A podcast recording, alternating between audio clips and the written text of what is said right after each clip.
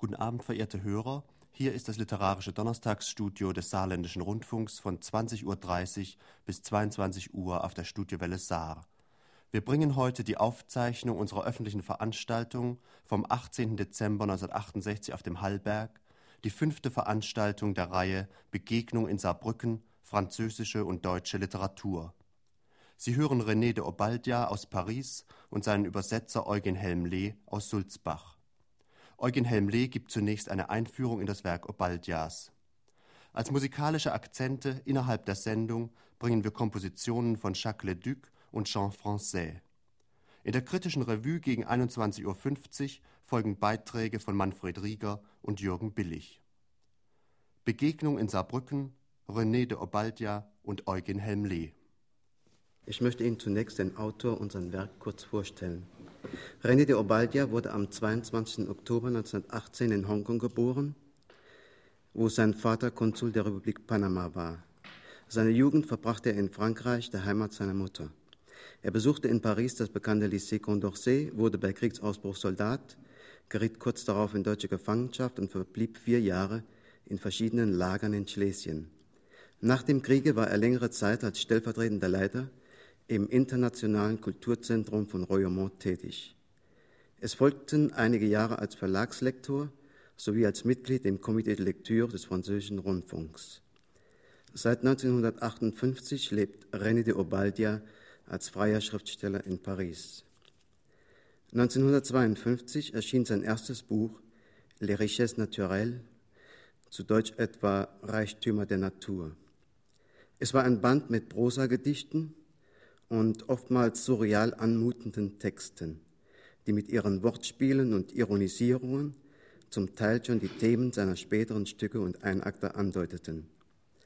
Zwei Jahre später erschien der Roman Tamerlan der Herzen, 1956 der Erzählband Flucht nach Waterloo, ausgezeichnet mit dem Preis für schwarzen Humor, und 1959 der Roman Der Hundertjährige, der ihm den Prix Compas eintrug.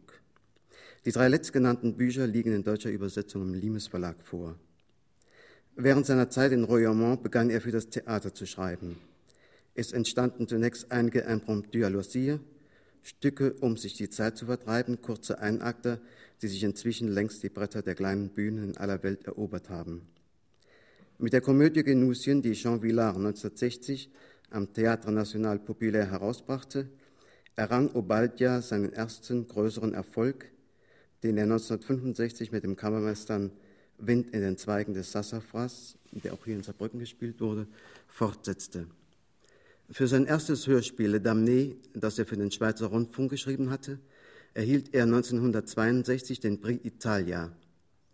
1964 schrieb er für die Reihe Carte Blanche der ORTF Die Tränen des Blinden. 1967 im Auftrag des Süddeutschen Rundfunks Urbi et Orbi das in einer Gemeinschaftsproduktion mit dem Südwestfunk, dem Hessischen und dem Saarländischen Rundfunk gleichzeitig in Frankreich, Belgien und Deutschland gesendet wurde. Günter Blöcker schrieb 1964 anlässlich der deutschen Ausgabe von Tamerlan der Herzen Folgendes über den Autor. Bruder von Joyce und Virginia Woolf, von Pound und Ben, reiht sich René de Obaldia in den Zug derer ein, die mit jedem Atemzug über das Individuelle und seine biologische und historische Bedingtheit hinausstreben, die es sich angelegen sein lassen, die kleine, die geschichtliche Zeit zu zertrümmern, um sich dem Rausch der größeren, der Altzeit hinzugeben, der wir uns zugehörig fühlen, sobald wir ein wenig über die Ränder unseres Ichs hinausblicken. Werner Bögenkamp hatte vier Jahre zuvor einen völlig anderen Obaldia kennengelernt, denn er schrieb damals, ebenfalls in der FAZ, nach der Pariser Uraufführung von Genusien ein von Freud durchdrungener Surrealist, ein etwas barocker Geist, in dessen urromantischem Divertimento sich Satire, Scherz, Ironie, Tiefenpsychologie, Wortspiel und Wortwitz und tiefere Bedeutung mischen. Ein Autor also, der sich nicht so ohne weiteres auf eine Schablone festlegen lässt. Wir beginnen jetzt mit einigen Texten äh, aus den Richesses Naturelles. Briefliche Empfindsamkeit. An der Kreuzung Châteaudun ging Philherbe über die Straße, als eine Frau neben ihm unter ein Auto geriet. Blutspritzer kamen in seine Jacke. Er verjagte sie mit der Hand, als handelte es sich um Staub. Unangenehm, eine Jacke, die gerade aus der Reinigung kam. Er setzte pfeifend seinen Weg fort und gelangte bald zu Hause an. Ein Brief erwartete ihn. Nachdem er ihn geöffnet hatte, stellte er fest, dass er gar nicht für ihn bestimmt war. Er kam von einer gewissen Conteste X. Die ersten Zeilen entzückten ihn. Stil 18. Jahrhundert. Die Bourgogne schickte den Engländern ihre Wolken. Die Temperatur sank bis zur Vertraulichkeit herab. Man konnte mit bloßen Armen aus dem Haus gehen, die Brust mit einem Nichts bedeckt. Was die Sonne betraf, so kam sie so tief herunter, dass sie sich wunderte, noch von keinem Gärtner gepflückt worden zu sein. Schließlich erfuhr Philherbe, wie die Comtesse sich in den Finger gestochen hatte. Die Aufregung war so groß, dass er blass wurde. Wie die Bosheit durch diese unsichtbare Wunde drang. Wie die Comtesse ihr keine Aufmerksamkeit beimaß. Was das für Folgen hatte. Wie der Umlauf zögerte, dann haargenau zu einem Nagelgeschwür wurde. Philherbe trat der kalte Schweiß auf die Stirn. Hatte er schon einmal ein Nagelgeschwür gehabt? Selbst ihren größten Feinden wünschte die Comtesse nicht eine solch harte Prüfung. Man war ganz und gar dringend. Dort sprang einen die menschliche Schwäche an. Die edelsten Gedanken des Herzens und des Geistes wurden im Fingernagel zu nichts. Wie die Nächte Jahrhunderte dauern konnten. Verschiedene Arten Zeit. Wie die Lektüre einer Schrift des heiligen Ignatius von Loyola den Schmerz der Comtesse in ein Almosen verwandelt hatte, das Gott erfreute dass heute, dank sei dem Himmel, wieder Ordnung in ihrem Fleische herrsche. Dass sie aber, hätten die Ärzte ihr den Finger abgeschnitten, frohlockt hätte, weil die Amputation eines Fingers in dieser Welt sie in der anderen umso mehr erhöht hätte. Hier konnte Philipp seine Tränen nicht zurückhalten, und die Freunde, denen er dieses kleine Meisterwerk zu lesen gab, konnten die letzte Seite nur noch mühsam entziffern, denn sie war vom Regen des Herzens verbicht. Sensible par correspondance. Carrefour Châteaudun, l'herbe traversait lorsqu'une femme à ses côtés passa sous une voiture. Des éclaboussures sanglantes sautèrent sur son veston. Il les chassa de la main comme s'il s'agissait de poussière. Désagréable. Un veston qui revenait de chez le teinturier. Il continua son chemin en sifflotant et ne tarda pas à arriver chez lui. Une lettre l'attendait. Après l'avoir décachetée, il s'aperçut qu'elle ne lui était pas destinée. Elle émanait d'une certaine comtesse de X. Les premières lignes le ravirent, un style dix-huitième. La Bourgogne envoyait ses nuages aux Anglais. La température descendait jusqu'à la familiarité. L'on pouvait sortir les bras nus, la gorge rien offerte. Quant au soleil, il s'installait si bas qu'elle se montrait étonnée qu'aucun jardinier ne l'eût encore cueilli. Enfin, Philherbe apprenait comment la comtesse s'était piqué le doigt. L'émotion fut telle qu'il pâlit. Comment la malignité pénétra par cette imperceptible blessure? Comment la comtesse n'y prêta aucune attention, ce qu'il en advint? Comment le mal blanc hésita, puis tourna très exactement au panari? La sueur envahit le front de Philherbe. Avait-il déjà souffert d'un panari? Même à ses plus cruels ennemis, la comtesse ne souhaitait pas pareille épreuve. L'on se trouvait tout entier dedans. Là éclatait la faiblesse humaine, les plus nobles pensées du cœur et de l'esprit s'anéantissaient dans l'ongle. Comment les nuits pouvaient durer des siècles, des différentes sortes de temps, comment la lecture d'un recueil de Saint Ignace de Loyola avait converti le mal de la comtesse en aumône éblouissante à Dieu? Qu'aujourd'hui, grâce soit rendue au ciel, l'ordre régnait de nouveau dans sa chair. Mais que les médecins lui eussent tranché le doigt, elle aurait exulté si l'amputation d'un doigt dans ce monde l'avait d'autant augmenté dans l'autre. Ici, Philherbe ne put contenir ses larmes, et les intimes auxquels il communiqua ce petit chef-d'œuvre déchiffrèrent péniblement la dernière page, brouillée par la pluie du cœur. Familiengeist. Das Gericht fragte den Verbrecher, warum ermorden Sie systematisch die Kreise mit Bart? Der Angeklagte zog seine Jacke aus und zerriss sein Hemd. Auf seinem Oberkörper, tief eintätowiert, ein sterbender Christus am Kreuz. Er antwortete mit fester Stimme, wir haben den Sohn gekriegt, wir werden eines Tages auch noch den Vater kriegen. L'esprit de famille. La cour interrogea le criminel. Pourquoi assassinez-vous systématiquement les vieillards à barbe? L'accusé ôta sa veste et déchira sa chemise. Sur son torse profondément tatoué, un Christ en croix agonisait. Il répondit d'une voix ferme Nous avons eu le Fils, on finira bien par avoir le Père. Kurzschluss. Sie kam zur Welt. Als sie in dem Alter war, in dem sie ihrer Mutter helfen konnte, nahm sie sich vor allem der Kante einer Kommode XV an, auf der sich hartnäckig eine Staubschicht bildete. Am Abend vor dem Schlafengehen ergriff sie ein hierzu bestimmtes Tuch und wischte die Staubschicht ab. Beim Erwachen erwartete sie die Staubschicht, die sich in der Nacht wieder gebildet hatte. Darauf wischte sie sie von neuem weg. Sie heiratete, hatte keine Kinder. Jeden Morgen, sobald ihr Mann aus dem Haus gegangen war, wischte sie die Staubschicht von der Kante der Kommode Louis die ihre Mutter ihr vermacht hatte. Sie starb. Der Staub ihrer Knochen setzte sich auf der Kante der Kommode Louis ab. Court-circuit. Elle naquit. Lorsqu'elle fut en âge d'aider sa mère, ses soins allèrent en particulier à l'angle d'une commode Louis XV sur lequel se formait obstinément une couche de poussière. Le soir, avant de s'endormir, saisissant un chiffon réservé à cet effet, elle enlevait la couche de poussière. À son réveil, la couche de poussière reformée de la nuit l'attendait. Alors elle l'enlevait de nouveau. Elle se maria, n'eut pas d'enfant. Tous les matins, sitôt le départ de son mari, elle enlevait la couche de poussière sur l'angle de la commode Louis XV, léguée par sa mère. Elle mourut. La poussière de ses os se déposa sur l'angle de la commode Louis XV. Begräbnis des Auges. So viele Leute zu versammeln, um ein Auge zu bestatten. Wenn ich es nicht begrabe, wird es mich begraben, hatte der berühmte Maler erklärt. Zu dieser Zeremonie lud er außer seinen zahlreichen Freunden auch die bedeutenden Kritiker der Epoche ein.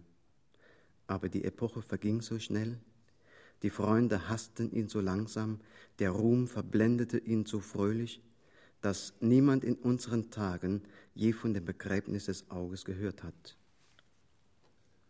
Enterrement de l'œil. Réunir tant de monde pour ensevelir un œil. Si je ne l'enterre pas, c'est lui qui m'enterrera, avait déclaré ce peintre fameux. Il convia pour cette cérémonie, outre ses nombreux amis, les critiques éminents de l'époque. Mais l'époque passa si vite, les amis le haïrent si joyeusement, la gloire l'aveugla si lentement, que personne de nos jours n'a jamais entendu parler de l'enterrement de l'œil. Der Onkel aus Kanada. Am Kopfende des Tisches saß an diesem Abend Celestin, der seinen sechsten Geburtstag feierte. Die ganze Familie war versammelt. Jedes Mitglied lobte die Schönheit des Kindes zusammen mit seiner Weisheit, ferner seinen Geist, der für sein Alter schon stark entwickelt war. Beim Dessert begrüßte die Versammlung mit einem Schrei der Bewunderung die mit sechs Kerzen geschmückte Torte. Der Vater zündete sie feierlich an und befahl, die elektrischen Lichter zu löschen. Darauf spielte Celestin das große Spiel. Er stand auf, blies auf einen Schlag die Kerzen aus, machte sich die Dunkelheit zunutze und tötete nacheinander alle seine Verwandten mit dem Säbel seiner Ritterrüstung. Adieu, Vater Zeitungspapier, adieu, Mutter Spülwasser, adieu, Großmutter Nilpferd, adieu, Großvater Brotkrumm, adieu, Tante Dorothee Rote Lokomotive, adieu, all die anderen mit ihren bärtigen, runzligen Worten, ihren Ehrenlegionworten, ihren Rheumaphrasen. Endlich allein murmelte Celestin und öffnete die Tür zum Garten. Plötzlich überfiel ihn ein grenzenloses Entsetzen. Dort oben am Himmel waren tausende Kerzen angezündet, um den Geburtstag eines sehr, sehr alten Onkels zu feiern, der in Kanada geblieben war. L'oncle du Canada. À l'extrémité de la table résidait ce soir Célestin, dont c'était le sixième anniversaire. Toute la famille se trouvait réunie, chaque membre louait la beauté de l'enfant en même temps que sa sagesse et l'esprit qu'il tenait fort avancé pour son âge. Au dessert, l'assemblée salua d'un cri d'admiration le gâteau orné de six bougies. Le père les alluma solennellement, ordonna d'éteindre la lumière électrique. C'est alors que Célestin joua le grand jeu. Il se leva, souffla d'un seul coup les bougies, puis, profitant de l'obscurité, tua tous ses parents à tour de rôle jusqu'au dernier avec le sabre de sa panoplie. Adieu, père papier journal, adieu, mère haute vaisselle, adieu, grand-mère hippopotame, adieu, grand-mère mie de pain, adieu, tante Dorothée locomotive rouge, adieu tous les autres leurs mots à barbe, à rides, à légion d'honneur, leurs phrases à rhumatisme. Enfin seul, murmura Célestin en ouvrant la porte du jardin. Soudain, une terreur sans borne l'envahit. Là-haut, dans le ciel, des milliers de bougies étaient allumées pour fêter l'anniversaire d'un très très vieil oncle demeuré au Canada. Erwachet. Mitten auf der Kanzel verwandelte sich der hochwürdige Pater Philantin in einen Affen. Keine Reaktion unter den Gläubigen. Ich bin den Menschen noch zu nahe, dachte der treffliche Pater, und er verwandelte sich in eine Scholle. Kein Mucks. Der hochwürdige Pater spürte, wie ihm die Röte in die Gräten stieg. Er verwandelte sich in einen Viertaktmotor. Kein Schäfchen rührte sich. Darauf verwandelte er sich in einen Riesenphallus. Ich werde euch Geschlecht zu fressen geben, donnerte er. Schweinebande, Leichen, Hurer. Die gleiche Stille. Von christlicher Nächstenliebe überfließend, verwandelte sich der hochwürdige Pater Philantin nacheinander in einen Cowboy, in eine Libelle, in eine Kupplerin, in eine Dirne, in eine Giraffe. Oh, es geschah bestimmt nicht zu seinem Vergnügen. Die Giraffe tadelte. Ihr Scheißhaufen, ihr geweißten Gräber, ihr Hochmütigen, ihr Hüstler, ihr Pisser, ihr Zecher, ihr Fasler, ihr Weitschweifigen, wehe euch, wehe den Lauern, wer nicht für mich ist, der ist gegen mich. Ich bin nicht gekommen, den Frieden zu bringen, sondern das Schwert. Ihr Scheißer, ihr Drüsenkranke, eure Tugenden stinken schon auf zwei Meilen Entfernung. Ihr Heuchler, ihr Mörder. Erschöpft wurde die Giraffe endlich wieder Pater Philantin. Im Namen des Vaters, des Sohnes und des Heiligen Geistes. Amen. Die Gläubigen kehrten in ihre Wohnungen zurück, zufrieden mit sich selbst, stolz, dass sie den berühmten Prediger gehört hatten. Was für eine schöne Predigt, gestanden einige zwischen zwei Scheiben halb durchbratenem Fleisch. Und was für ein stattlicher Mann.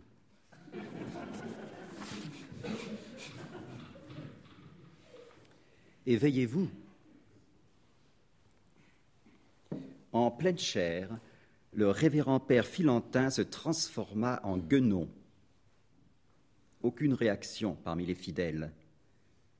Je suis encore trop près de l'homme, pensa l'excellent père, et il se transforma en l'immense sol.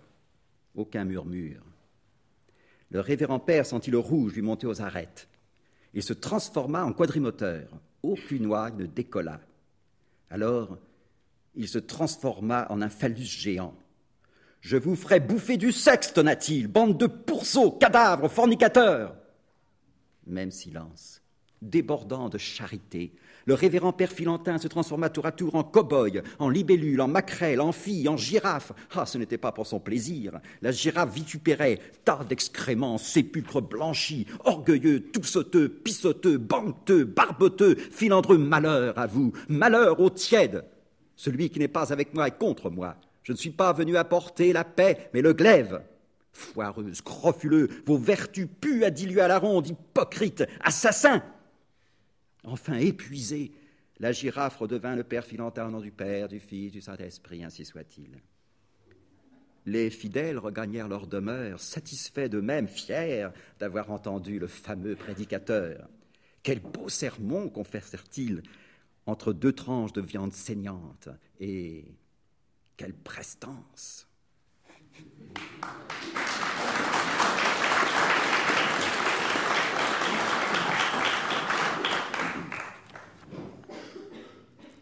Färberei. Die Mutter färbte auf den Sohn ab. Der Sohn färbte auf seine Frau ab. Die Schwiegertochter hasste ihre Schwiegermutter. Die Schwiegermutter gab es ihr hundertfach zurück. Da aber die Mutter auf den Sohn abfärbte und der Sohn auf seine Frau, nahm die Schwiegertochter, ohne es zu wissen, die Farbe der Schwiegermutter an. Als die Schwiegermutter in rosa zu ihrer Schwiegertochter in rosa ging, nahm sie ihren Sohn beiseite und warf ihm vor, dass seine Frau in rosa ging. Gleich nachdem die Schwiegermutter weg war, wies die Schwiegertochter darauf hin, hast du deine Mutter gesehen? Sie ging in rosa. Der Sohn, zu Zeiten auch Ehemann, machte daraufhin von seiner Autorität Gebrauch. Er hatte keine, es war die seiner Mutter. Die Schwiegertochter erwartete ungeduldig ein Kind, um, es auf, um auf es abzufärben. Es war ein Mädchen. Als es zur Welt kam, versperrten alle beteiligten Mitglieder die Wiege auf die Gefahr hin, das Neugeborene zu ersticken, da sie die Absicht hatten, so individuell wie nur möglich auf es abzufärben. Die Großväter waren seit langem schon tot. Der Vater lachte voll schwarzen Humors. Man beglückwünschte ihn. Aber die Mutter des Gatten hatte nicht mit der Mutter der Schwiegertochter gerechnet, der Schwiegermutter des Schwiegersohns, die, da sie nie auf ihre Tochter hatte abfärben können, auf ihre Enkeltochter abzufärben hoffte. Das Kind war sehr bleich. Die Großmütter nutzten diese Blässe, um unter sich ein düsteres Bündnis abzuschließen. Die Schnur und der Eidam sollten am Gängelband gehen. Doch die junge Mutter bekam auf ihren Mann, weil sie seine Tochter zur Welt gebracht hatte, einen plötzlichen Einfluss. Nun war sie es, die auf ihn abzufärben begann. Aber sie färbte auf ihren Mann nur das ab, was ihr Mann schon auf sie abgefärbt hatte. Der neue Vater indes konnte sich nicht damit abfinden, nicht mehr der Sohn seiner Mutter zu sein. Er ging heimlich zu ihr und brachte ihr die Farbe seiner Frau mit. Bei dieser Farbe, die die ihre war, sah die Mutter rot. Der Sohn kam scharlachfarben zurück. Du bist bei deiner Mutter gewesen, schimpfte die Schwiegertochter los. Der Vatersohn brannte. Die Großmütter verbrachten schlaflose Nächte. Das Kind hatte großes Geschick zu wachsen, bis zu dem Tag, an dem es an den Rödeln starb.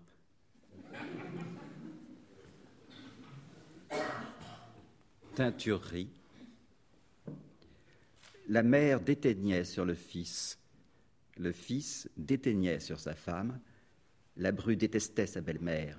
La belle-mère le lui rendait au centuple. Cependant, comme la mère déteignait sur le fils, le fils sur sa femme, la bru prit à son insu les couleurs de la belle-mère. Lorsque celle-ci, en rose, allait chez sa bru en rose, elle attirait son fils dans un coin et lui reprochait sa femme qui était en rose. Sitôt le départ de la belle-mère, la bru faisait remarquer Tu as vu ta mère, elle était en rose. Le fils, mari à ses heures, usait alors de son autorité. Il n'en avait aucune, c'était celle de sa mère. La bru attendait impatiemment un enfant afin de déteindre sur lui. Ce fit une fille. Quand elle naquit, tous les membres intéressés obstruèrent le berceau au risque d'étouffer le nouveau-né, dans l'intention de déteindre le plus possible individuellement sur lui. Les grands-pères étaient morts depuis longtemps. Le père riait jaune, on le félicita. Mais la mère de l'époux n'avait pas compté sur la mère de la bru, la belle-mère du gendre, laquelle, n'ayant jamais pu déteindre sur sa fille, espérait déteindre sur sa petite fille. L'enfant était très pâle.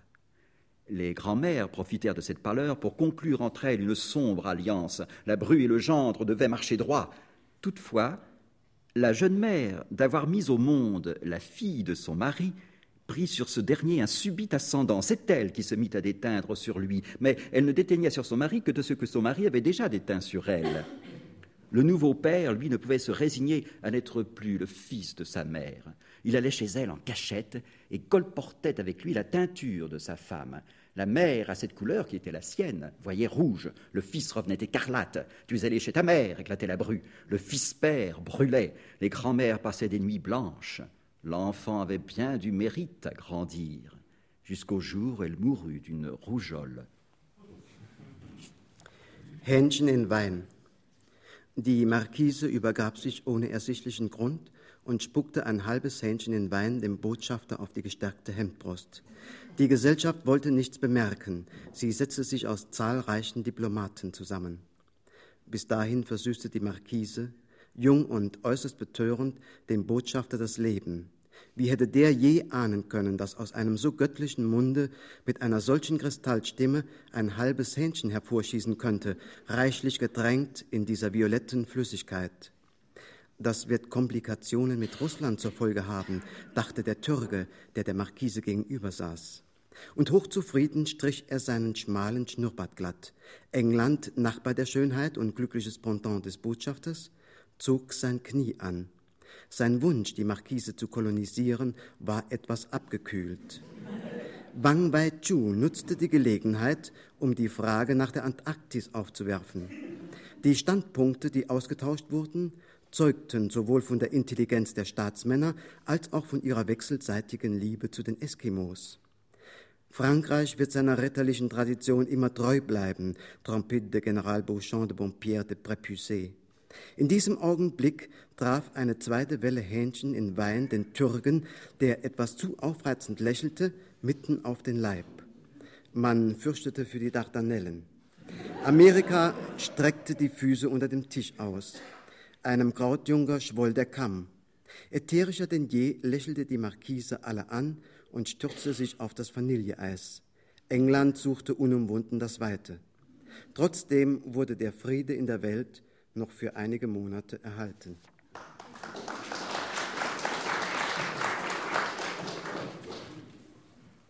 Coq au vin. La marquise, sans cause apparente, rendit son coq au vin sur le plastron de l'ambassadeur. L'Assemblée voulut ne rien remarquer, elle était composée de nombreux diplomates. Jusqu'ici, la marquise, jeune et singulièrement troublante, abreuvait de joie l'ambassadeur. Comment ce dernier aurait-il soupçonné que d'une bouche aussi divine, d'une telle voix de cristal, puissent jaillir des quartiers de coq, arrosés de ce liquide violet et généreux? Cela va attirer des complications avec la Russie, pensa le Turc qui faisait face à la marquise, et de satisfaction, il lissa sa fine moustache. L'Angleterre, voisin de la beauté et heureux pendant de l'ambassadeur, ramena son genou à bâbord.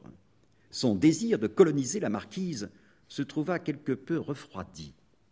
Wang Wai-chu en profita pour soulever la question de l'Antarctique. Les points de vue échangés témoignèrent de l'intelligence des hommes d'État ainsi que de leur amour réciproque pour les Esquimaux. La France restera toujours fidèle à sa tradition chevaleresque, claironna le général Beauchamp de Bompierre de Prépucet. C'est à cet instant qu'une deuxième vague de coq atteignit le Turc un peu trop souriant en pleine ceinture. L'on craignit pour les Dardanelles. L'Amérique étala ses pieds sur la table. Un haut donna de la crête. Plus éthérée que jamais, la marquise souriait à tous et se jeta sur la glace à la vanille.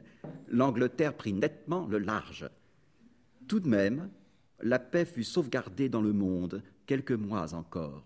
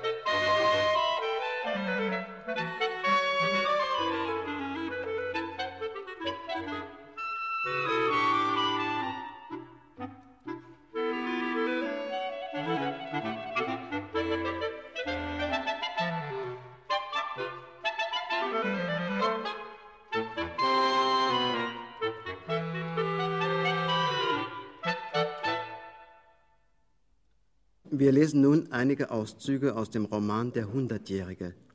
13 Jahre vor seinem 100. Geburtstag legt ein 87-Jähriger ein Tagebuch an, das Tagebuch seiner Erinnerungen. Doch die Erlebnisse, Ereignisse, Zeitebenen, Namen und Dinge verwirren sich ihm.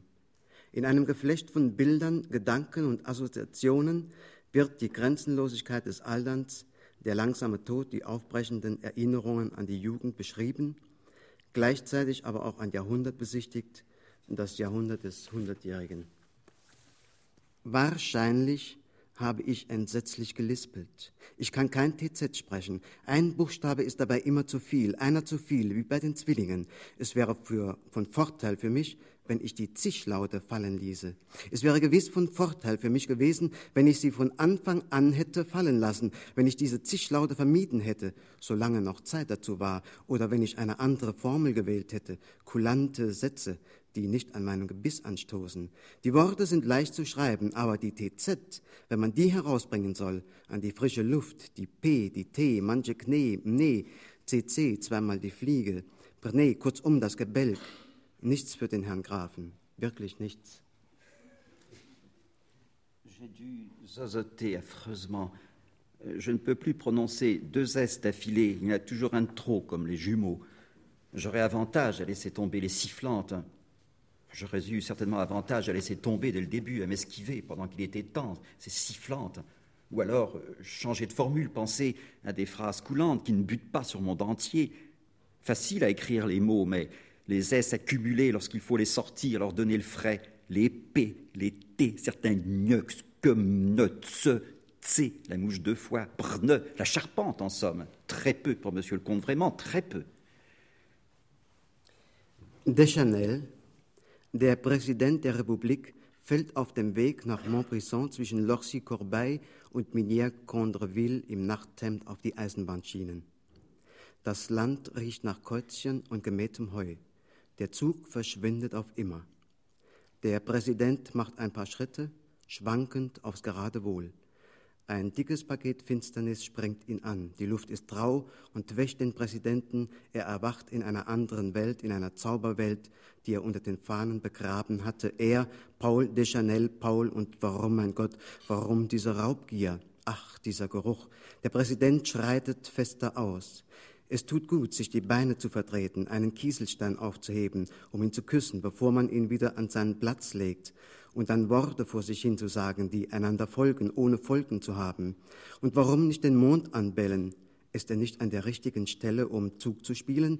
Chi-chi-chi, pöff, chi-chi-chi, pöff, pöff. Ich werde mich an den 30 Güterwaggons anklammern. Chi-chi-chi-chi, alle Waggons mit Blumenkohl beladen, pöff. Du wirst dein Nachthemd verschleißen, Paul, gib acht, du hast nur dieses eine. Mach dir keine Sorgen, Mütterchen, pöff, pöff. Die Nachthemden verschleißen sich nur bei Tag. Was habe ich nur mit meiner Baumwollhaube gemacht? Des Mannes Schädel fürchtet die Kälte der Sterne, eine Diebeskälte. Des Mannes Schädel, der aus der Erde sieht, nicht dicker als eine Faust, ist empfindlich wie eine Jungfer. Nur zitternd schwillt er an, Schädel mit Nacht gefüllt. Dort ein Licht, oh, ein Licht und die Brise, die Brise, die einen hinbringt, die einen einhüllt mit Seitenkrücken. Wenn ich ein Vöglein wär, der Präsident zwitschert und geht ganz demütig dem Licht entgegen, dem Haus des Bahnwärters entgegen. Einen Grashalm zwischen den Zähnen begibt sich der Präsident der Republik zur Bahnwärterin, die er ohne diesen wunderbaren Durchbruch nie kennengelernt hätte. Früher, als er noch ein Kind war, hatte er vor den Kaufhäusern des lieben Teufels plötzlich die Hand seiner Amme losgelassen und war weggelaufen, immer gelaufen und gelaufen. Eine Gruppe streikender Eisenbahner schrie, unsere Moneten, unsere Moneten. Aber er wusste nicht, dass es sich um streikende Eisenbahner handelte. Und auf jeden Fall hatte er kein Geld bei sich. Es wäre ihm schwer gefallen, ihnen die Moneten zu geben. Er war weitergelaufen, die Bänder seiner Mütze flogen zum Himmel, Laufmädchen und Büglerinnen lachten, wenn er vorbeikam.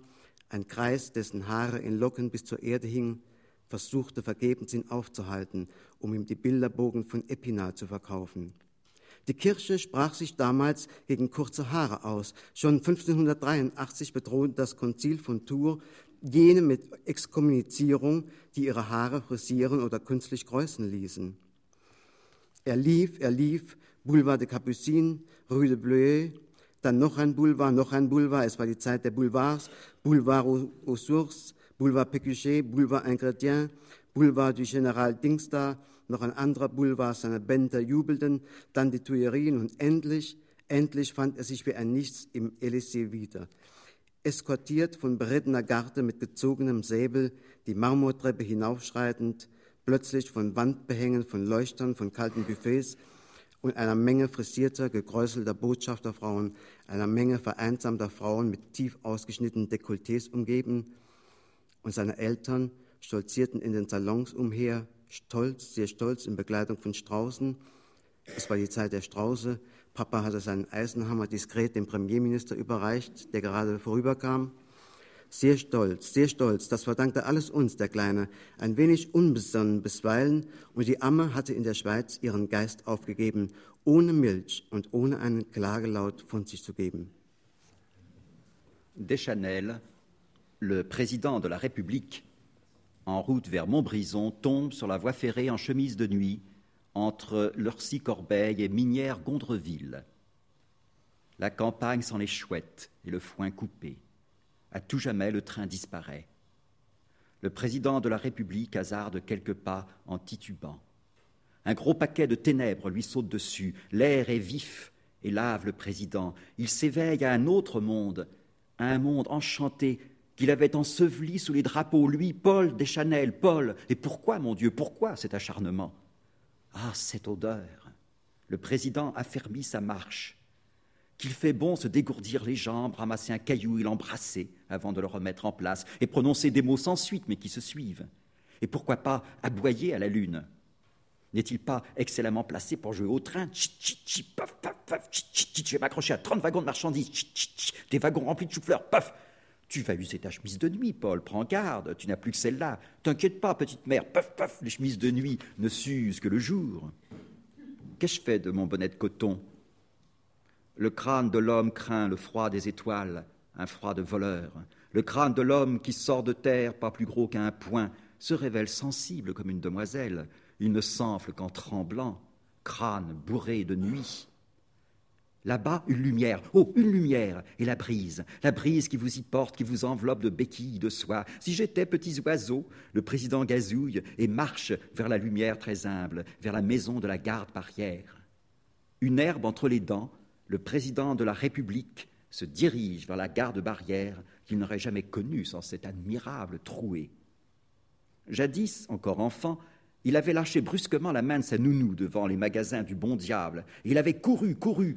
Un cortège de cheminots en grève criait Nos cent sous, nos cent sous, nos cent sous. Mais il ne savait pas qu'il s'agissait de cheminots en grève et de toute façon il ne portait pas d'argent sur lui. Il eût été en peine de leur donner la pièce. Il avait continué de courir.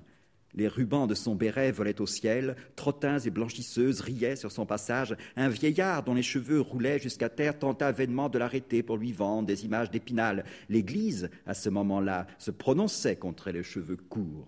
Déjà en 1583, le concile de Tours menaça d'excommunication celles qui frisaient ou faisaient boucler leurs cheveux par artifice.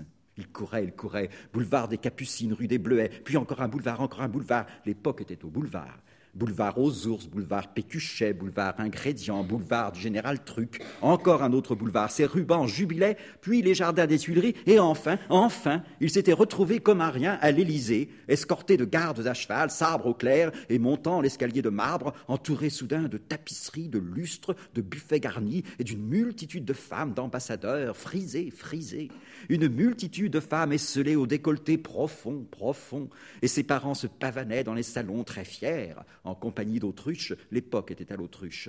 Papa avait remis discrètement son martinet au Premier ministre qui passait par là très fier, très fier. Il nous doit tout ce petit, un peu étourdi quelquefois. Et la nounou avait expiré en Suisse, sans lait, sans pousser une plainte.